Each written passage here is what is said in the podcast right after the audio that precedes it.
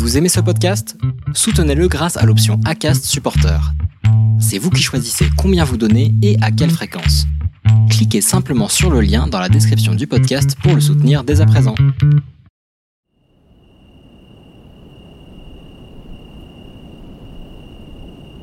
Si on est tendu, bah en fait on arrive à cultiver des choses et à faire des choses extraordinaires. Et quand on est détendu, en fait, ben, on est aussi capable de s'embourber plus que la moyenne. Quoi. Tant qu'on a de l'énergie, il faut rester sur cette quête de sens pour survivre, euh, tout simplement. Quoi. Mais parce que on a, moi, j'ai pas trouvé cet équilibre encore entre les deux. Je l'ai pas trouvé. Quoi. HS, c'est une série d'entretiens avec des gens comme vous et moi qui un jour ont pointé du doigt certaines caractéristiques de la douance en eux. Pourquoi se reconnaître hypersensible? Se savoir comme tel est suffisant? Faut-il se faire tester au risque de perdre d'illusoires illusions? Comment vit-on avant d'identifier ces caractéristiques? Que se passe-t-il quand on décide de passer un test qui prouverait qu'on ait un haut potentiel? Et que vit-on une fois qu'on sait qu'on l'est? Ou pas?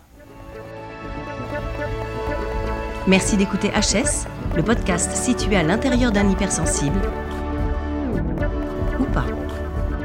L'hypersensibilité, c'est lié au sens, donc euh, moi je la lie effectivement à euh, euh, des, des excès de perception, ou en tout cas un niveau de perception sur les sens, donc les, six, les cinq sens dont on dispose, un excès de perception par rapport à la moyenne. Quoi.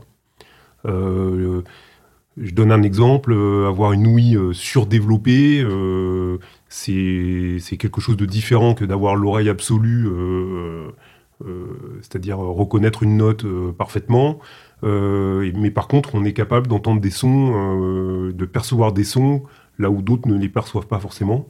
Pareil pour la, pour l'odorat, par exemple. L'odorat, c'est quelque chose dont je souffre, vraiment, mais vraiment. L'odorat, j'ai un odorat extrêmement développé depuis que je suis petit, et en fait, ça me pénalise tout le temps, puisque je, euh, à chaque fois que je rentre dans un lieu ou quoi, je perçois des odeurs qui me, me dérangent, plus que, en fait, me, me flattent. Enfin, ça se traduit souvent par une gêne. Peut-être qu'effectivement, dans un autre contexte, euh, j'aurais pu, euh, on aurait des, des gens qui sont hyper sensibles, c'est-à-dire qui ont des sens hyper développés, enfin, ça, c'est ma définition, peuvent la cultiver dans un cadre professionnel. Il peut y avoir des gens, effectivement, qui ont euh, euh, un odorat, euh, un sens olfactif ultra développé, qui peuvent le mettre au service euh, du développement d'un parfum, par exemple, peut-être. Mais justement, c'est là où euh, je pense qu'il y a, deux notions différentes que je délie euh, complètement. C'est euh, la notion de, le, récepteur, c'est-à-dire euh, vraiment je, je suis capable de sentir des odeurs, et puis l'intelligence, et je suis capable effectivement euh, de l'analyser, euh, de la rendre euh, presque neutre. Euh, effectivement, euh, parfois, moi les odeurs me dérangent parce qu'elles sont pas neutres, alors qu'elles pourraient effectivement se transformer euh, dans mon cerveau d'une manière différente, euh, parce que j'ai une capacité analytique, le signal que je reçois. Quoi. Alors que là, aujourd'hui, ben, il se traduit en général par un dégoût euh, et un- une gêne plus que plus qu'autre chose. Quoi. C'est plus les autres qui m'ont fait réaliser, puisque euh, je, je- c'est plus l'inverse. C'est-à-dire que je comprenais pas que les autres ne soient pas dérangés par euh, l'enviro- l'environnement plus que.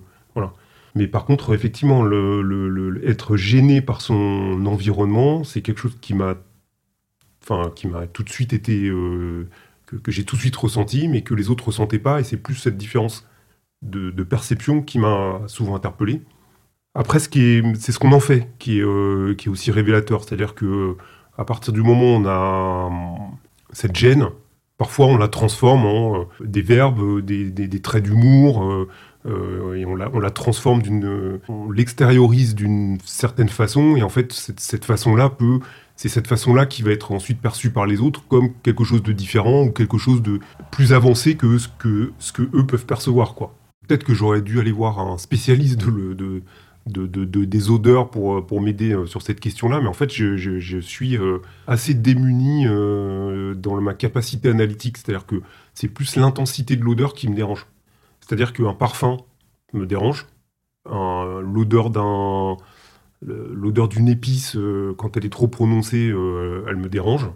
Derrière l'odeur, il y a, on, peut, on peut la décomposer en effectivement son intensité et ses, caractéristiques. euh, voilà, euh, c'est sucré, euh, c'est c'est c'est- une fleur, machin. Et en fait, cette décomposition-là, euh, je ne la fais pas. Enfin, Je pourrais le faire peut-être pour le, la, rendre positive, mais en fait, je ne le fais pas. Naturellement, je le fais pas. Dès qu'il dès que y a une odeur avec une certaine intensité, ça me, ça me bloque. Je suis pas capable, en fait, j'ai pas, j'ai pas développé cette capacité à analyser l'odeur. Voilà. Par contre, je sais les reconnaître entre mille, quoi. Le goût, oui, euh, oui, j'arrive à reconnaître des goûts. Par contre, sur l'oreille, le, j'ai pas euh, spécialement une, un récepteur ultra développé qui me permet d'entendre à 18 km comme Superman, mais par contre, euh, à l'inverse de l'odorat, je, décompose. Enfin là, c'est on est plus dans le domaine de cette fois de l'analyse, donc de l'intelligence. J'arrive à beaucoup plus de finesse que sur l'odorat. je pense que du coup, ça me ça me confère une oreille un peu musicale, par exemple, où je sais reconnaître une note en immédiatement. Enfin voilà, il y a sur, la partie récepteur, il y a l'odorat qui est développé avec une intelligence faible derrière. Sur la partie, sur la partie auditive, euh, c'est euh, c'est plus la, capacité d'analyse qui va être développée que euh, voilà. Mais là, on est déjà dans le domaine de l'intelligence. Effectivement, on peut aussi décomposer parce que dans l'hypersensibilité, il y a, on n'a pas parlé de l'émotion. souvent, on, on, introduit, on lit les deux, et en plus souvent, on lit les deux pour donner une autre implication sur la créativité une hypersensibilité, une hyperémotivité, c'est source de, créativité. Mais en, amont, l'hypersensibilité et l'hyperémotivité, je les délie complètement. que je délie complètement aussi de, de euh, la partie analytique et intelligence euh, qui peut être liée à la, euh, à la réception du signal ou à sa traduction. Hypersensibilité ou précocité un des symptômes, une des caractéristiques dans la précocité, c'est effectivement euh, euh, l'hyperémotivité, euh, l'hypersensibilité et des capacités analytiques qui, si elles sont cultivées et développées, peuvent s'avérer être fortes. Inversement, c'est pas parce qu'on est hyper émotif qu'on est hypersensible, et c'est pas parce qu'on est hyper émotif qu'on va être précoce il peut y avoir des gens hyper émotifs qui sont pas précoces sont pas précoces. Donc il n'y a pas de relation d'équivalence. Ce que je sais, c'est qu'aujourd'hui, moi, j'ai euh, tous les symptômes. Euh, j'ai pas fait de test. J'ai tous les symptômes du précoce. Et il se trouve que j'ai des enfants précoces, que c'est génétique, que j'ai dans ma famille euh, autour de moi des gens qui sont tous caractérisés et qui ont tous des caractéristiques de précoce. Bon, il y a un doute. Tous les, tous les symptômes de la précocité qui ont peut-être que je noircis le tableau, mais qui ont été plus des, des pains, euh, qui ont plus été en fait des, euh, des handicaps aujourd'hui, maintenant que je les comprends rétrospectivement, à travers mes enfants, je peux les corriger, euh, c'est égoïste, hein, mais ça me permet en fait en observant mes enfants et en voyant comment ils arrivent à contrôler justement ces handicaps, comment ça m'inspire moi pour, les contrôler aujourd'hui. Et finalement, ça me sert beaucoup parce que ça me permet de transformer des handicaps en, des choses plus positives. Bah, très clairement, euh, au moment où il y a eu un diagnostic sur mes enfants. C'est-à-dire que depuis toujours, il y a je, ressens un problème, quoi, enfin un problème de, différence par rapport aux autres. Cette différence, elle peut s'exacerber dans, dans la souffrance parce que euh, cette différence, bah, elle, est, mal vécue, mal perçue. En fait, c'est un cercle vicieux ou au contraire cette différence, elle peut être cultivée comme quelque chose de positif à travers euh, l'humour, à travers la précision du langage, à travers plein, de, plein de choses. Et en fait, effectivement, ça a été un, handicap que j'ai réussi à transformer en quelque chose de positif par vraiment l'opération du Saint-Esprit. J'arrive même pas à comprendre pourquoi. Par contre, aujourd'hui, c'est plus caractérisé, plus clair, et ce qui me permet de, modifier en fait vraiment tous ces handicaps. Et dans, en tout cas de les atténuer. Parce, parce que c'est des vrais handicaps, ça pose vraiment des problèmes de relations humaines, quoi. Et vraiment.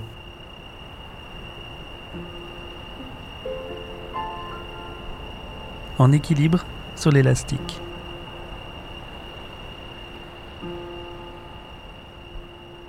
Bah, ça m'exclut parce que forcément, euh, quand on n'est pas dans la moyenne, euh, euh, les centres d'intérêt, la façon de percevoir le monde, la façon dont on retranscrit, les, justement cette hypersensibilité, cette hyperémotivité qui provoque des réactions mal comprises des autres, bah en fait c'est forcément excluant. Mais par contre, justement cette hypersensibilité, cette hyperémotivité qui peuvent induire une forme de créativité, donc une forme de, de relation aux autres originale, on va dire, ben, permet à un moment donné de, de transformer l'essai, et de passer de la case euh, mec différent euh, dans, dans, un sens négatif à mec différent dans un sens positif. C'est un peu comme le, le, l'image du, de, de, l'équilibre de l'élastique, quoi. On peut être euh, tendu en haut et pas bouger, ou alors bouger un tout petit peu l'élastique et d'un coup, en fait, l'élastique qui claque, quoi. Et donc, ben, on, arrive à trouver, on peut trouver un équilibre en haut qui est très fragile et par contre, euh, il n'y a pas de juste milieu, quoi. C'est-à-dire, c'est où c'est ça qui est très difficile dans, cette posture et que c'est cet équilibre de normalité qu'on peut chercher avec la maturité à trouver.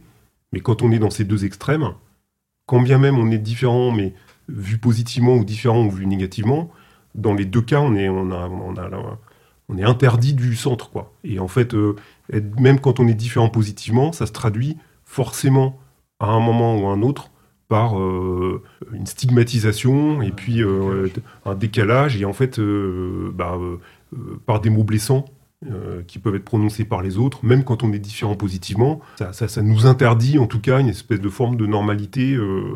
et parce qu'on trouve, on, est obligé de trouver un équilibre quelque part, quoi. Et, et au centre, on peut pas parce qu'on n'a pas les capacités, quoi. L'hyperémotivité, ça empêche.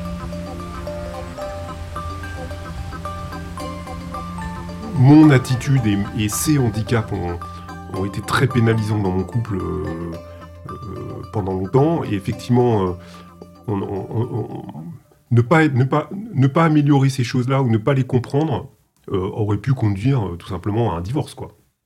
En revanche, c'est tombé à brûle pour point. Le diagnostic de mes enfants a permis, en travaillant sur eux, d'éclaircir des pans de ma personnalité, indirectement, donc par ricochet.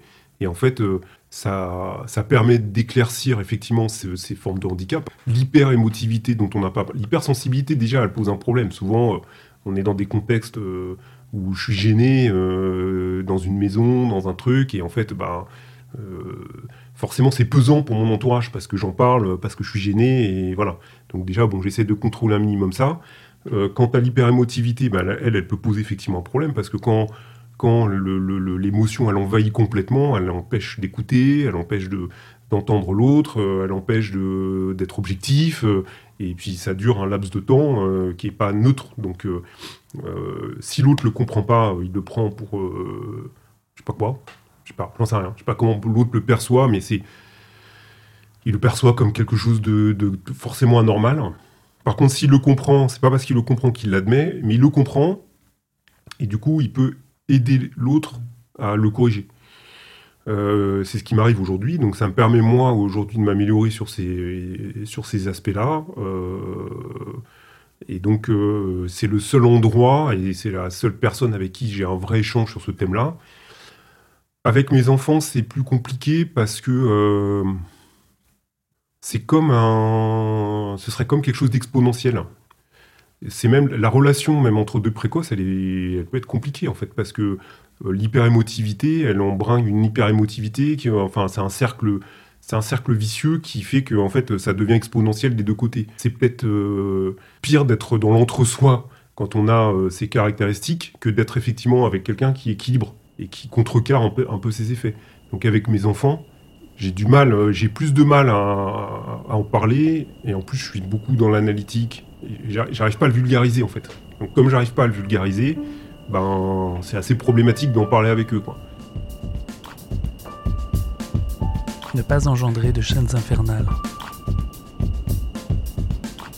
Je viens euh, d'une famille euh, qui a effectivement les caractéristiques précoces non contrôlées, donc euh, très négatives, avec deux parents, maintenant que je le comprends, deux parents précoces, sûrement et certainement, horribles des parents que je rejette même encore aujourd'hui complètement, euh, dont je me suis complètement détaché, hein, mais que j'ai, euh, enfin, qui m'ont plus fait plus de mal que, que chose, quoi. De par justement leur attitude mal contrôlée, mal comprise. Donc effectivement, avec de l'hyperémotivité euh, dans tous les sens, et donc forcément beaucoup de de souffrances transmises, beaucoup de manipulation, beaucoup de culpabilisation, enfin voilà, enfin tout ce que euh, tout ce qui va pas quoi. Donc ça c'est important pour euh, tous les gens qui ont ces caractéristiques, c'est les contrôler, c'est la, c'est la garantie aussi de pas engendrer une espèce, de chaîne infernale avec ses propres enfants. Parce qu'en plus, malheureusement, c'est génétique. Donc effectivement, ça va. Il y a une chance que ça, ça se reproduise dans l'échelon du dessous. Donc c'est plus euh, le- l'enfance me permet plus aujourd'hui de de- d'analyser ce qu'il faut pas que je sois ou ce qu'il faut pas que je fasse. Donc je, je prends le contre-pied total de ce que du, du- du contexte dans lequel j'ai grandi quoi. Donc ça c'est au niveau familial. Au niveau scolaire, bah, j'ai vécu à peu près tout ce que tous ces enfants ont vécu, euh, c'est-à-dire euh, un décalage complet avec le système scolaire, mais avec des parents ultra pressurisants qui me ramènent toujours dans le système scolaire et qui ont conduit à ce que je fasse des études euh, de, enfin, d'un niveau assez élevé. Quoi. Ça n'a pas été du tout le cas de mon frère, qui a, enfin, qui a, qui a été jusqu'au bout de ses études euh, très élevées. hein. Il a été maths sup, école d'ingénieur, et puis qui s'est écroulé à la fin par grosse pression et qui, qui est complètement sorti du système. Et ça fait 15 ans qu'il est euh, out, out of the system. Quoi. Euh, incapable de re- rentrer dans la société, incapable d'avoir des relations sociales, totalement euh, paria depuis 15 ans, souffrance totale. Quoi. Donc je sais pas, c'est une alchimie compliquée euh, entre des gens qui vont... Et, son cas de figure, c'est un cas de figure que j'entends, dont j'entends parler souvent. Et en fait, l'alchimie qui fait que bah, on diverge, c'est un peu le- le- les mêmes images que l'élastique, qu'on diverge soit en claque, soit on reste en équilibre. Cette alchimie qui conduit d'un côté ou de l'autre, j'en sais rien. Je sais pas, sais pas pourquoi. Pourtant, on vient du même moule. C'est vraiment un espèce de coup de bol euh, incroyable. J'en sais rien du tout, quoi. Toujours est-il que, voilà, donc le contexte familial catastrophique, le contexte, scolaire euh, erratique, parce que, en fait, il c'est, tout à l'image, justement, des pics d'émotion. C'est-à-dire qu'il y a euh, des, des- profs avec qui ça se passe très bien et des profs avec qui ça se passe très mal. Il n'y a pas d'entre-deux. Euh, Heureusement, il y a des épisodes avec des profs avec qui ça se passe très bien, qui éclairent un peu et, écrètent, en fait euh, euh, la personnalité euh, sur les aspects positifs et donc révèlent vraiment le côté positif et tendent à, cultiver ces aspects positifs, à les entretenir, à les rendre de plus en plus forts. Ou à l'inverse, des écréter vers le bas des, enseignants qui vont montrer des, les signes les plus négatifs et qui vont ben, faire tendre l'enfant vers ben, à quoi bon, de toute façon je suis nul, il n'y a aucune raison que je continue, euh, c'est de la merde, voilà. Et donc, euh, ben, peut-être que cette alchimie et cette chance, c'est le côté probabiliste du truc, c'est que ben, cette chance, ben, parfois, il y a des gens qui montrent plus le côté positif que négatif et qui encouragent euh, et tirent les enfants vers l'eau. Peut-être que c'est cette chance-là que j'ai eue. Après, c'est pareil pour les amis, parce que les amis, ben, euh, qui se ressemblent s'assemblent. Et effectivement, j'ai eu la chance d'avoir euh, un parcours. euh, c'est peut-être aussi dans l'alchimie, le côté probabiliste euh, où j'ai eu de la chance. C'est que j'ai eu, dans mes traits de personnalité, j'ai eu la chance d'être plutôt sociable. Ce qui m'a permis de, lier des, de nouer des liens avec des gens qui m'ont aidé à- à- à l'instar de ce que je disais sur les profs, à cultiver les traits de- ou à, ex- à exacerber, en tout cas, à développer à mort euh, tous les traits positifs. Euh, voilà, c'est ça l'alchimie en fait. C'est vraiment probabiliste, quoi. C'est de la, c'est de la chance. La mélancolie de la quête de sens. 45 ans, chef d'entreprise, euh, formation d'ingénieur, euh, 20 ans euh, que je travaille dans, dans un domaine qui est euh, un domaine euh, à la fois marketing et scientifique, puisque je travaille dans la data. Où j'en suis euh, ben, J'en suis à un moment de ma vie où, le manque de sens, enfin la quête de sens me rattrape. C'est-à-dire que toute ma vie a été drivée par justement ce, ce manque de sens en permanence sur tout, et en fait à chercher des émotions fortes ou à chercher des, des défis euh, insurmontables, parce que justement ça permet de, bah, trouver du sens et puis d'avancer. quoi. Aujourd'hui, je suis arrivé un peu au bout de, des, défis que je m'étais lancé euh, il y a 20 ans. euh, J'ai plutôt réussi dans l'entrepreneuriat. et là, bah, je cherche de nouvelles quêtes à 45 ans et j'ai des, idées déjà. Mais enfin. Justement, dans vraiment la, recherche de l'adrénaline ou le- le- le- les émotions fortes ou les, défis insurmontables, je, bah, j'essaye encore à 45 ans de, pratiquer du sport euh, de manière hyper intense. Donc, je suis de la boxe. D'ailleurs, j'ai découvert ça il y a deux ans. Si, je comprends pas pourquoi j'ai pas découvert ça il y a dix ans. Sinon, je me serais jeté dedans. C'est vraiment euh, le sport le plus extraordinaire qu'on puisse euh, pratiquer, je pense. Comme toi, je fais de la musique. Je pilote des petits avions. Mon pilotage, ça fait 15 ans que j'en fais. je crois que j'ai fait un peu le tour. Donc, il y a dix ans, j'en aurais parlé de manière de manière, oui, j'en aurais parlé il y a 10 ans de manière euh, complètement émerveillée, avec euh, beaucoup de passion. Aujourd'hui, bah, comme toutes les passions, 15 euh, ans après, en fait, elles se, elles se tassent, quoi. Et justement, c'est ça la quête de sens, c'est que il faut en permettre. C'est un peu ça notre problème. ce manque de Je trouve qu'il y a une constante chez les gens qui ont ces caractéristiques, c'est ce manque de sens, quoi. Cette quête de sens. Et en fait, elle provoque de la mélancolie, elle provoque un retrait, elle provoque de l'apathie, elle provoque et, en fait, c'est là où je pense qu'il y a aussi encore ce coup de l'élastique, c'est si on est tendu, bah en fait, on arrive à cultiver des choses et à faire des choses extraordinaires. Et quand on est détendu, en fait, ben, on est aussi capable de s'embourber plus que la moyenne. Quoi. Tant qu'on a de l'énergie, il faut rester sur cette quête de sens pour survivre, euh, tout simplement. Quoi. Mais parce que on a, moi, j'ai pas trouvé cet équilibre encore entre les deux. Je l'ai pas trouvé. quoi. c'est génétique, purement génétique l'olfactif, alors là, j'ai une famille qui, est en souffrance par rapport à ça depuis euh, des tentes et tout. C'est magnifique. Aller jusqu'au bout. En fait, je suis jamais, jamais ébahi par euh, des personnalités. Je suis plus ébahi. Enfin, je suis pas ébahi par la technicité ou par ce qu'ils font, mais je suis ébahi par la. Enfin, le fait d'y être, je sais pas comment dire. Non, j'arrive pas à l'expliquer ça. C'est-à-dire que je, je, ça, ça, je trouve pas, euh, tu vois, je trouve pas que c'est extraordinaire euh, que cette personne ait réussi à faire ça. Je trouve pas que c'est extraordinaire, mais ce que je trouve extraordinaire, c'est qu'elle a réussi à. Cette personne, au début, elle s'est dit non, maintenant, c'est ma voix et je vais aller jusqu'au bout de ce truc, quoi. À un moment donné, ben voilà, on a défini que euh, on voulait aller dans cette direction et, contre tous, contre tous les avis, j'y vais dans cette direction. Et, les gens qui ont, qui, sont on va dire, qui sortent du lot, bah, c'est des gens qui ont entrepris ce chemin à fond et qui ne sont pas dit oh là là j'aurais bien voulu être chanteur mais oh là là j'y vais pas parce que parce que c'est trop compliqué ou parce que bah. Voilà. Mais c'est plus ça, mais j'ai pas de, de nom comme ça qui me vient en tête.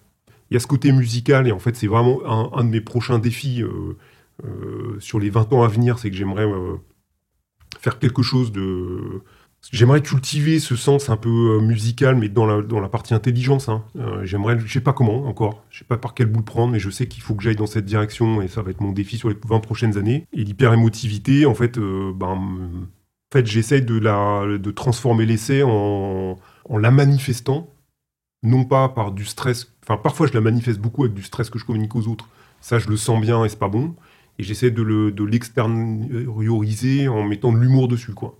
Et du coup, en mettant de l'humour dessus, ça, non seulement ça masque euh, l'hyper-émotivité, mais en plus, ça la transforme en quelque chose de positif. Donc sur l'hypersensibilité, ben rien. Enfin, ok, on a des récepteurs plus développés que les autres. Il faut savoir euh, d'ailleurs, petit aparté, que par exemple chez les nourrissons, c'est un gros problème l'hypersensibilité. Parce qu'ils entendent plus que la moyenne, donc ils dorment mal. Euh, ils, ont un, sens olfactif plus développé que la moyenne, donc dès qu'il y a une odeur qui les gêne, ils le vivent mal. Euh, quand on les touche, ils peuvent euh, ressentir des choses qui sont pas forcément toujours extrêmement agréables, donc ils le vivent mal, etc. etc. donc ça, ça forge. C'est-à-dire que pendant des années, quand, quand on a cette hypersensibilité, ben en fait, ça, j'ai pas, j'ai pas le sentiment que ça forge quelque chose de positif chez ces, gens-là parce que bah, ils dorment mal, ils sont dérangés tout le temps et on peut pas l'analyser. Donc en fait, on le subit et donc en fait, ça, ça, ça, ça se traîne comme un boulet. En fait, cette hypersensibilité, pour moi, c'est pas quelque chose de positif. L'hyper-intelligence, que par contre on peut mettre derrière cette hyper... Enfin, dans, la suite logique, une fois que le récepteur il a passé le signal, si quelqu'un est capable de bien analyser ce signal euh, de manière euh, très fine, bah, ça faut le cultiver. Et ça, bah, en fait, c'est une, capacité qui existe, mais qui, comme toutes les capacités, si elles sont pas cultivées, en fait, elles se meurent. Enfin, on n'en fait rien. Et après, bah, l'hyper-émotivité, on peut la faire voilà, je pense que par exemple, il y a des, humoristes qui ont toutes, ces traits de caractéristiques et qui en ont fait quelque chose de positif. Et ça se voit, enfin, des fois on reconnaît vite que euh, la, manière dont c'est tourné, on se reconnaît. On aurait pu le faire. Merci d'écouter HS, le podcast situé à l'intérieur d'un hypersensible Ou pas.